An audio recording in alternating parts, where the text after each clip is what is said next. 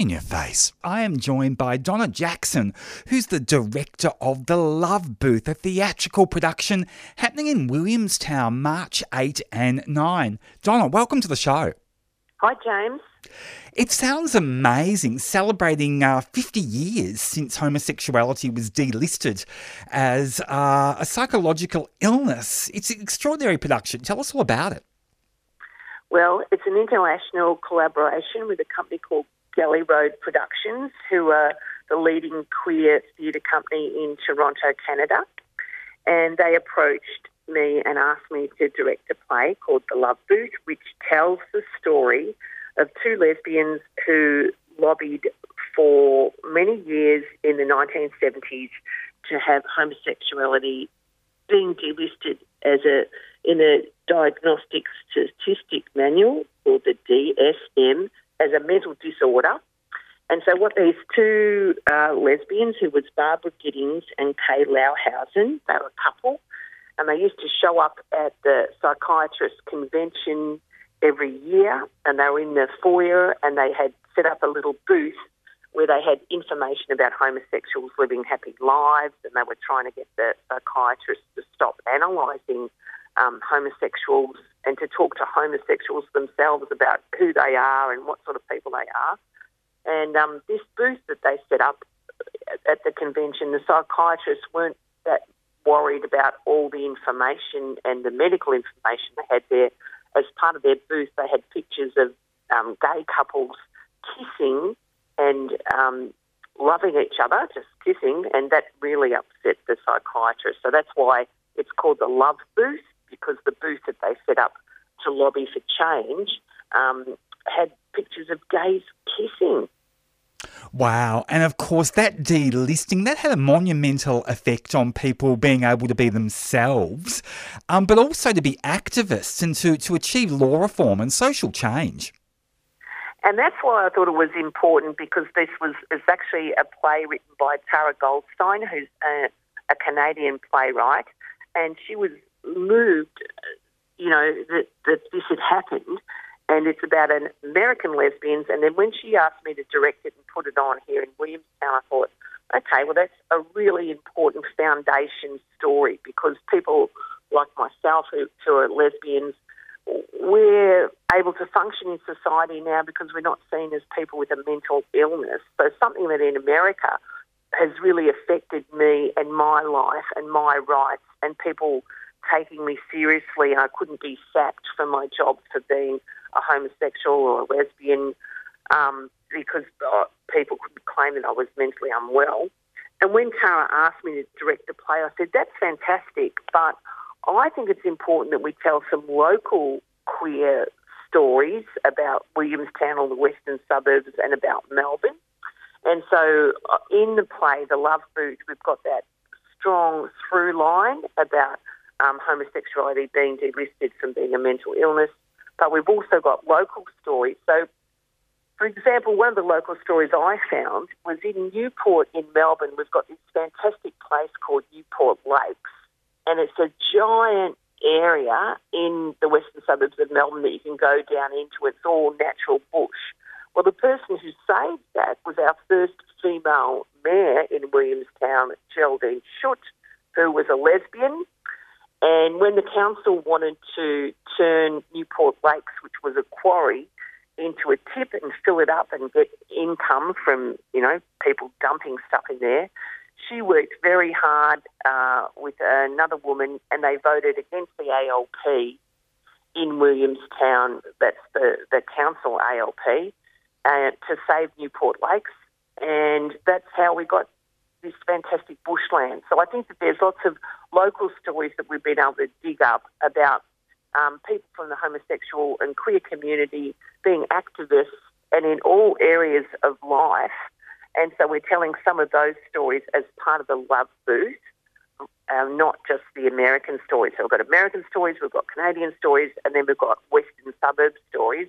And in many cases, we've turned them into a song or a dance or a cabaret piece so that it's very theatrical. It is wonderful how many queer stories from Melbourne's West are being unearthed. What are some of the other ones that you've captured?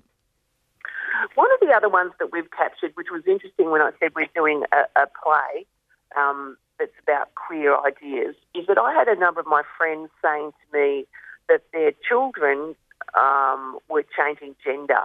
And I thought, ooh, or they're claiming another gender for the gender that they were assigned when they were born. So there was about six people said that to me, and I went, that's a really important story. So um, I worked with songwriter Megan Flattery, and we talked to a number of our friends who who were going through this, and they were feeling confused, and as parents, they were feeling um, oh conflicted, but wanting to support their child.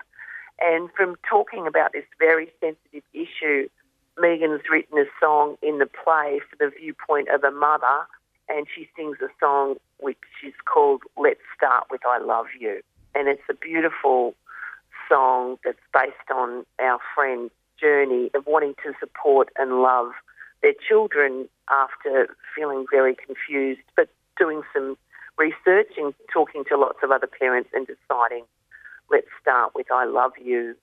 And that's the way to approach this um, new thing that we're experiencing. So you're really exploring intersectionality I think it, it is, and because when we're talking about queer, I think for me, I was around in like 1980s. I used to be in lots of women's bands. I was in a band called Nice Girls Don't Spit that used to play at the Tote and um, do lots of lesbian things. And now I think we're talking more about a cross section of queer culture.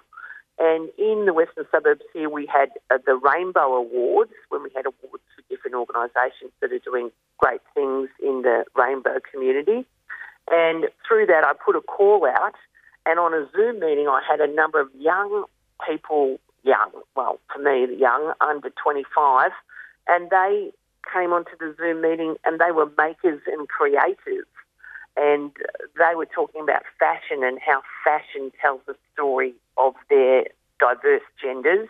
And so in the Love Booth now, it's a cabaret, but it's also got six breakout fashion moments when I've been working with um, people I'm calling fashionistas who have designed fantastic drag outfits that happen in the show. So we've got one um, performer, Bally Burkhard. He's coming on in a tutu and he can dance on point toes to classical music in his drag king outfit. It sounds like a wonderful celebration of queerness. You must be having a ball at rehearsals. We're having a ball at rehearsals, and also what, what I'm really happy about is um, that we've got younger and older queer people together. And one of the younger queer people did say to me, I didn't know that there were lesbians who were over 60 who was a lesbian. And I went, yeah, no, you're not the first lesbian around, actually. We're, we're, there's a few of us over 60, lots of us. So it's great for us because we're breaking down those barriers because I think sometimes when you are in the queer community, you often hang around with your own age group and we go through in generations. And it's been interesting with me going through my generation from the 80s to the 90s to the 2000s, 2010 to 2020s, and to cross all those um, generations is really interesting. But we've had to have conversations about saying that we speak in different languages. So some of the fashionistas who have got fantastic um, outfits, the language that they use around queerness is very different to someone like myself who's a lesbian feminist from the 1980s and we've had to agree that we will all treat each other with respect and have fun and a lot of laughs and a lot of singing, but we let each of us speak in our own language. And that's been a great way of us being able to move forward and have fun without, um, oh, you know, judging each other because we don't always come together in this way. Wow, they're so lucky to have you as a as a performer from the 80s that's doing it in 2024. And you must have seen so much change, and uh, the younger folks must find that fascinating talking to you about the history of the community. I think it is, and I think it's also the thing. Um, I think it was about 17 years ago. I was doing some drag king work, and I did a show at the Fringe called Tough Titties in um, drag, and um, it's just passing on that there is a history of drag and um, queerness, and it's only when we get together to make a theatre work where we've got all the generations together singing and dancing, we can go, oh, well, actually, you know, there there is a long um, history of queerness, but it's not always captured and it's not always um, collected. So um, I, I think it's also great to see that we've got the different ages, but things that were happening with queer people in Melbourne and in the western suburbs, similar things were happening in Canada. So one of the performers is Kale Reid, and they are a lesbian um, singer from Toronto, Canada, and they're singing about watching Ellen on TV with their girlfriend in their girlfriend's bedroom and how much it meant to them to see Ellen come out on television and they felt that the world was changing at that time. And then they realised that there was a lot of battles for us to go through. So, and I can remember watching Ellen come out on television and thinking that the world had changed. So the same thing that was happening for me in Melbourne was happening for Kale in Toronto in Canada. So there is an international thing in the play as well as um, local things, local stories. Do you find yourself sometimes pinching yourself and saying, I can't believe all the change that's happened, and I'm here nurturing these young people to explore these stories uh, in an environment where it's safe and uh, it's legal and uh, the government's actually funding it? I mean, it's, it's, a, it's a far cry from the 80s. It's a far cry from the 80s, but, and I'm, I'm all for celebrating, but one of the stories that we have in the play is told by a um, a person and they are applying to have residency in Australia as um, being a queer person because they're from Malaysia. And in Malaysia, being queer, you can still go to jail for 25 years and you can be whipped if you're a homosexual in Malaysia.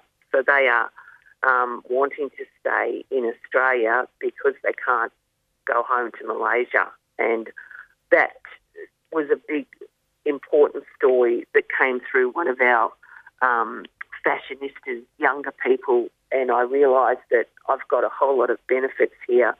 And in Australia, things are changing, but there's a whole lot of countries like Malaysia where it's still a crime to be a homosexual. And it's so important to remember that, both in terms of how lucky we are, but also how much work still needs to be done. And for us to celebrate what we've got here, but also to think, and I think this is um, the Love Booth is an international exchange, and to try and think not only locally but nationally and internationally, and where we can help people who don't have some of the benefits that we have in Australia to lobby still for that change for them and not just to be satisfied with what we've got in Australia. Well, the Love Booth is happening next Friday, the 8th of March at 7.30 at the Williamstown Hall. And also on Saturday, the 9th of March, there's a 3.30 matinee. And it's also on at 7.30pm. And I think people can go to the Hobsons Bay uh, Council website to get more information, yeah? Yes, the bookings are at Hobsons Bay Tickets. And the tickets are $30 and $35. So we try to make it accessible for people. Donna, love your work. It's a fantastic production. The Love Booth. Donna Jackson, thank you so much for joining us today on 3CR. Oh, thanks, James. Hope to see some of your people there for a night of singing and dancing. Would love to be there. Thanks so much. Thank you. 3CR. In Your Face would like to thank Thorn Harbour Health for their sponsorship of this program. Thorn Harbour Health envisions a future where our LGBTIQ communities and people living with HIV are healthy and live safely with dignity and well-being. To find out more, search for Thorn Harbour Health online.